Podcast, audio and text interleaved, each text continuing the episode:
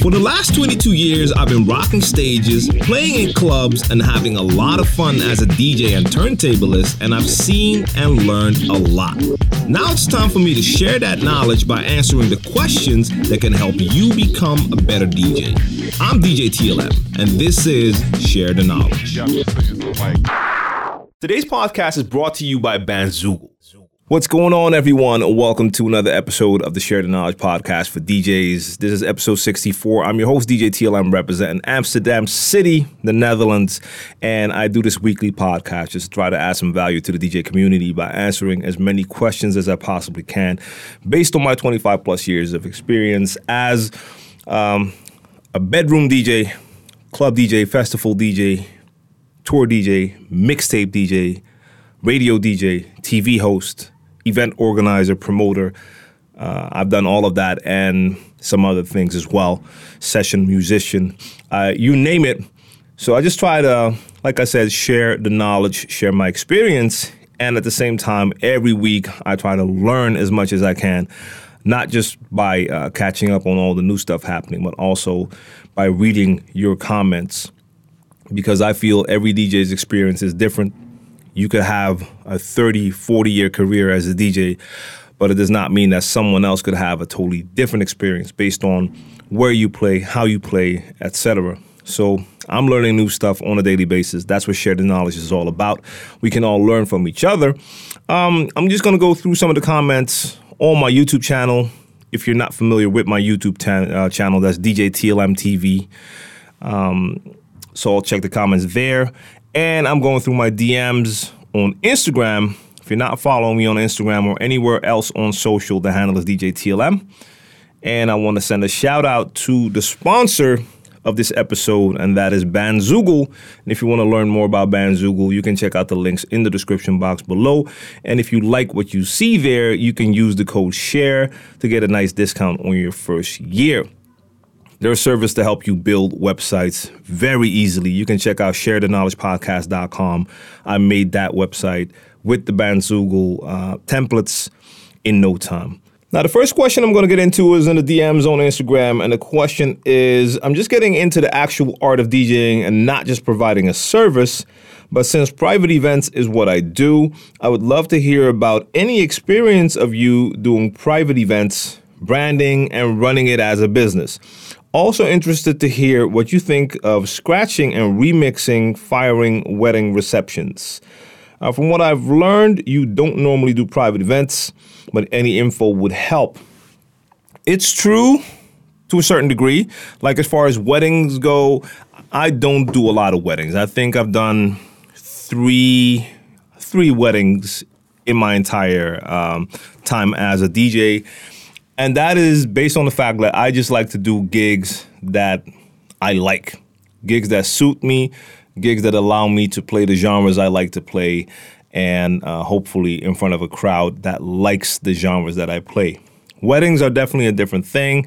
Most of the weddings will have an audience that is so diverse that it means that you're going to have to play all sorts of stuff. Now, I'm all about playing different genres of music, but when it comes to a lot of weddings, it's not just the genres I like. You have to go from one end of the spectrum to the other. So I've never done that. The only weddings I did play were actual bookings where the people that were getting married were already familiar with me. Uh, they used to come to the events where I used to DJ, and they knew exactly what they would get when they booked me. Now, that is simply a case of branding. So in my case, they knew what they would get when they got me, and that is exactly what they wanted. And for me, that means that when they booked me, they knew what they were getting, and I got to DJ the same way I would DJ at a club. Now, of course, there were a couple of minor differences. So, for instance, I did have like a list of requests from the bride, and there were a couple of songs in there that I would not normally play. Of course, that's not an issue. I played all of those songs. I mean, that's the bride. But beyond that, I really stuck to do doing what I normally do. Same with the other weddings as well. So in my case, that means that they actually wanted me to come in and hit them with that hip hop, R&B, new jack swing type flavor. So I'm always game for that. And of course, I can expend extend that to genres that would fit well. So if I'm doing hip hop, R&B, and new jack swing, we could take a little further back and add some disco, soul, funk to that. We could also go a little bit more towards the electronic, but uh, not all the way EDM, but maybe add some two step, some UK garage type of stuff, soulful stuff. Um, there's plenty of ways to go, but hey, it all depends on the party. If there's like a lot of people there that are even willing to take it a little bit further, we can do that as well.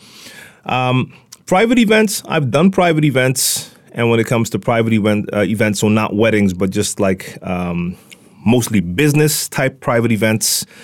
Um, in that case, sometimes I didn't really get to play my style. That's why I kind of stopped doing those things because I just found that for me it doesn't work.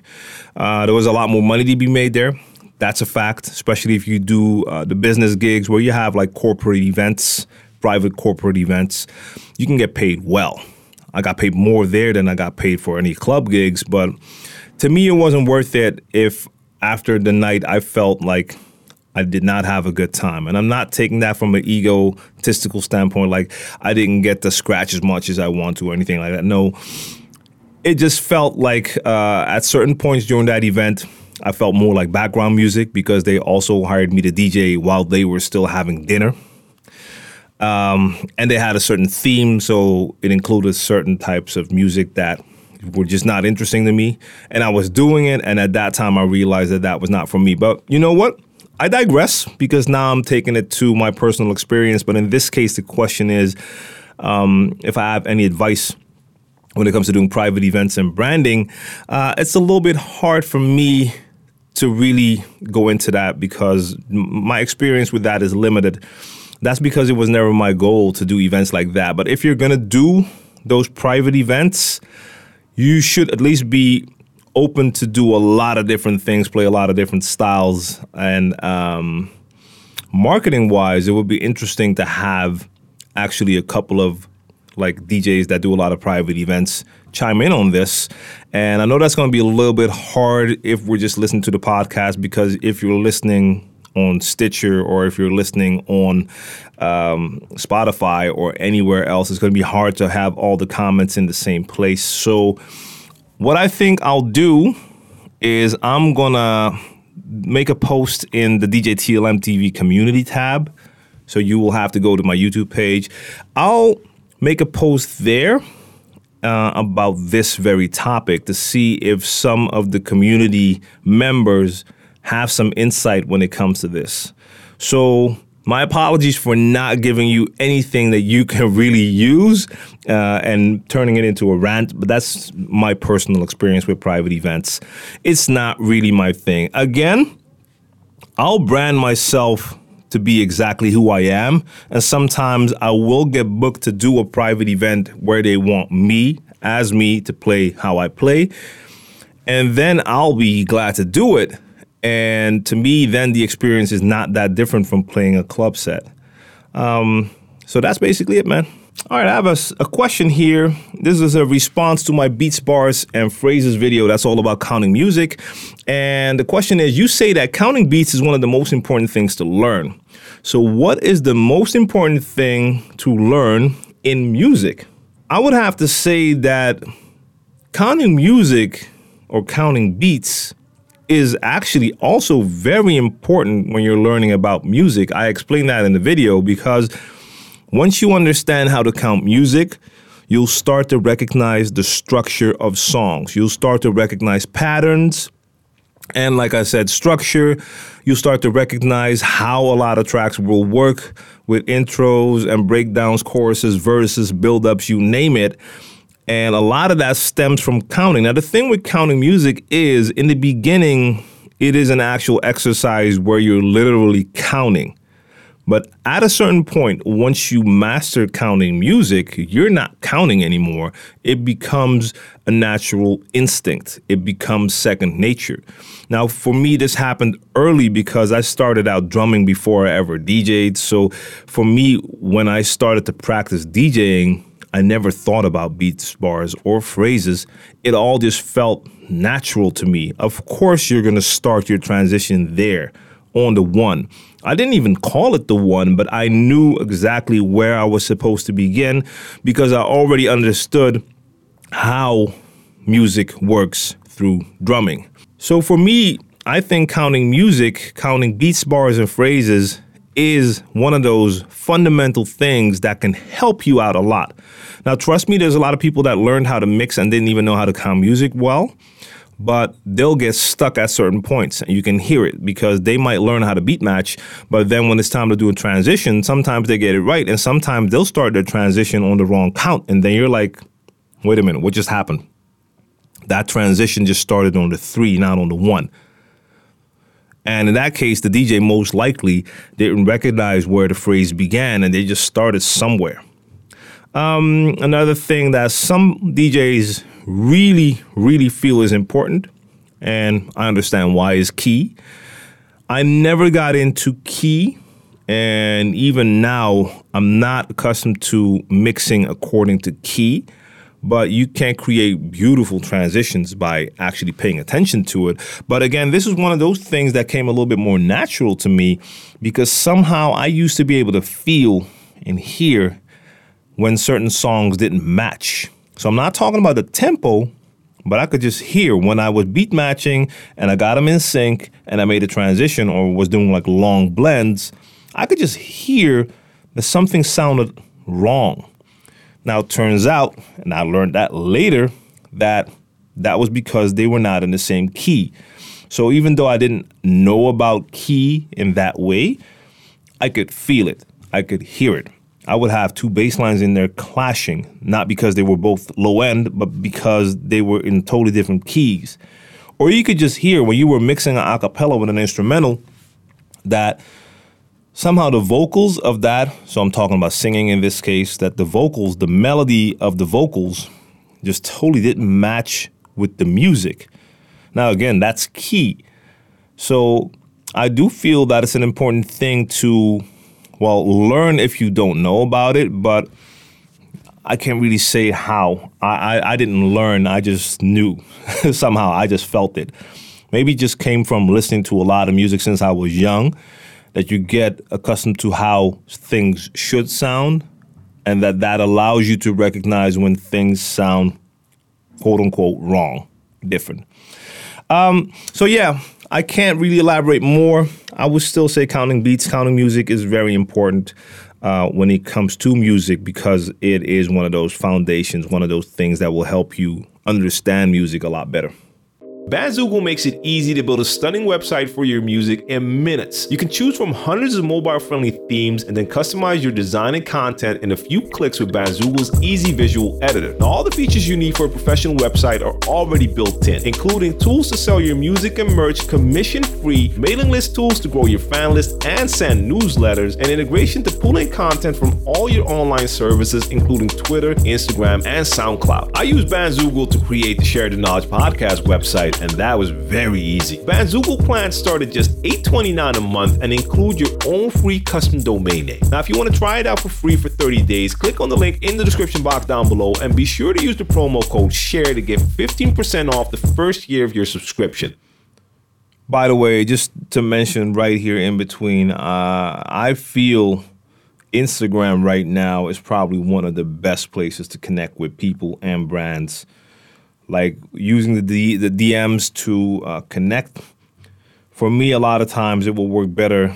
I'm talking like if it's if it's a person or if it's a brand, this works a lot better and faster than email most of the times. And I'll admit, I I used to be one of those guys, maybe because I am a little bit older, who I I couldn't really get used to the idea of people trying to do business through social media. What I mean by that is a couple of years ago, people were sending me booking requests through Facebook. And I wasn't really checking my Facebook messages often enough. So I would run into a message on Facebook two months too late. And in my eyes, I was just mad. Like, why are these people so unprofessional? Because now I'll admit, I still feel it's not the best way to do things if you're looking to book an artist. But I have my contact info everywhere. So it's not hard for people to at least find my email address. If you don't find it on the social media page where you're at, then you'll find my website and you'll find it there. But I would say you would always try to do that as well if you're trying to book an artist. But back then, a couple of years ago, I definitely didn't feel it. I didn't understand it. It didn't make a lot of sense to me. It felt unprofessional for people just to reach out through a Facebook message. But over the years, I've definitely grown to get accustomed to it and do it myself as well. And for certain things, I now see that we've shifted so far that reaching out to people through social media, reaching out to brands through social media has been working a lot better than I would ever imagine it would. So, um, just wanted to mention that right here in between because I'm going through my DMs and I'm seeing all of the conversations I have going on and all of the brands that I'm currently talking to. I'm working on a lot of stuff for you guys right now uh, as far as reviews to do a lot, lot more. And all I can say, there's a bunch, and I mean a bunch of stuff on the way. And as soon as all of that gets here, I'll be shooting review after review after review. And keep in mind, some of these things have been reviewed by a lot of channels.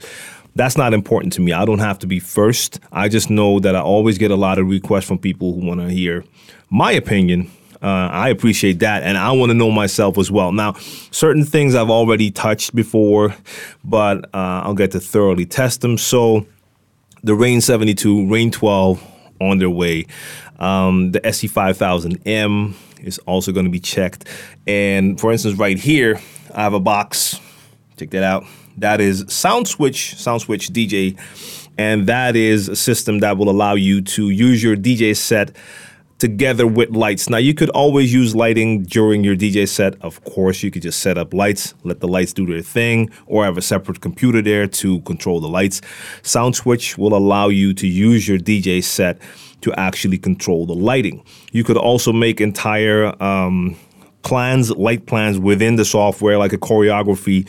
If you have, for instance, a routine and then the lights will actually follow that entire routine stuff like that. Now i'm saying this without having thoroughly went through it so i'll have a better more thorough explanation when i do the review. Uh, only thing right now is i still have to wait for lights because I have DJ sets, I have SoundSwitch. Now I need lights, otherwise I can't show how it works.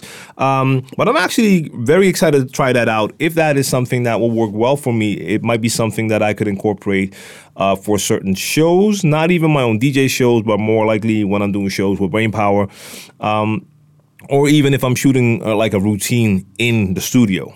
So looking forward to doing that. And I'm also going to start reviewing more DJ related gear, but not necessarily just uh, equipment. But there's a lot of other stuff that DJs and producers need as well.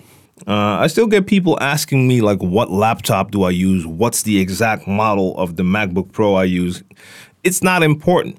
I mean, I'll tell you it's a late 2013 MacBook Pro, so it's old. But all you need to do is check out what it is you want to start using so, what type of software or hardware it is, but anything that requires a laptop. And then you check out the brand product page and you check the minimum specifications for whatever you want to use. And then you go look at laptops and you check out their specifications. And then you're straight. Then you need, then you have what you need. So don't look at other artists and try to get exactly what they have because this MacBook Pro that I have right here might not even be the best option for whatever it is that you want to use. So um, that's just something to keep in mind. But again, this is like an older, refurbished 2013 uh, MacBook Pro because new they were just way too expensive. And this has served me well for quite some time. So possibly in the near future, I might do this again and then I'll get like a refurbished uh, 2000 16 or 17 model. Still going to be a hell of a lot cheaper than getting like a brand new one. All right, let's see one more technical question here, and I want to take that as the last question. Then I have to proceed with the rest of the planned schedule here in the studio. But the question is Is there a pattern that one can follow when you're bringing in the second track? For instance, do you drop the second track at the end of a verse of track one, or after the chorus slash hook? Also, do you drop track two in with the verse or possibly when the track actually starts? Um, great question. That is what we call timing. So, once you understand how to count music and you start to understand the structure of songs, this will allow you to start thinking about transitions, about mixing in this very fashion. So, a lot of tracks will start with an intro or will have a couple of bars of beats not all, but a lot of times it, it will happen, or it could be an actual longer buildup. Um, in my case, playing hip hop and R&B, a lot of times I will have eight bars at the beginning, or I'm using a DJ edit where they actually made an edit that has an eight bar beginning, so just drums, and I'll mix that into the chorus, the hook of a track, because most likely that hook will be eight bars as well. Of course, you have to count that for every track just to be sure. But if I'm playing a track, I'll play that track. I'll play one verse and a hook, maybe two verses. And then when the next hook comes in, that's where I'll start my transition. That's what I'll do a lot of times. So it doesn't matter how many verses you play the track, but after a verse, when the hook begins on that one, that's where you start your transition. If that hook is eight bars and the intro of my other track is eight bars, after that transition is done, so eight bars later, that's when the verse of the new track begins, and that's where you have the old track all the way out. That's a very clean, easy transition. Now, you don't have to do it that way. You could also start it after the hook of another track and just bring it in on the one. So, in that case, you're not going to mix, you're just going to drop it. Um, but beyond that, you have so many more options depending on how long maybe an intro or a hook is. So, one more example if your chorus is eight bars, but you have four bars of beat at the beginning of the second track, you could also let the chorus play for four bars, then bring the four bars of drums in, and then your transition will still make sense or you loop the four bars so you can play for eight bars and then it can go over the entire eight bar chorus. There is so many options. So I hope that makes sense and I hope that helps you out. So that's where I'm going to end episode 64 of the Share the Knowledge podcast for DJs. I'm your host, DJ TLM. I'll be back next week with another session. I want to send a special shout out to the sponsor of this episode, Bandzoogle. Make sure you check out their info and the links in the description box down below. Uh, tune in every week and check me out on YouTube. The channel is DJ TLM. TLM TV. If you have any questions, you know where to find me on social. The handle is DJ TLM. Send me an email, share the knowledge at DJTLM.com, or check me out on DJTLM.com. All right. See you next time.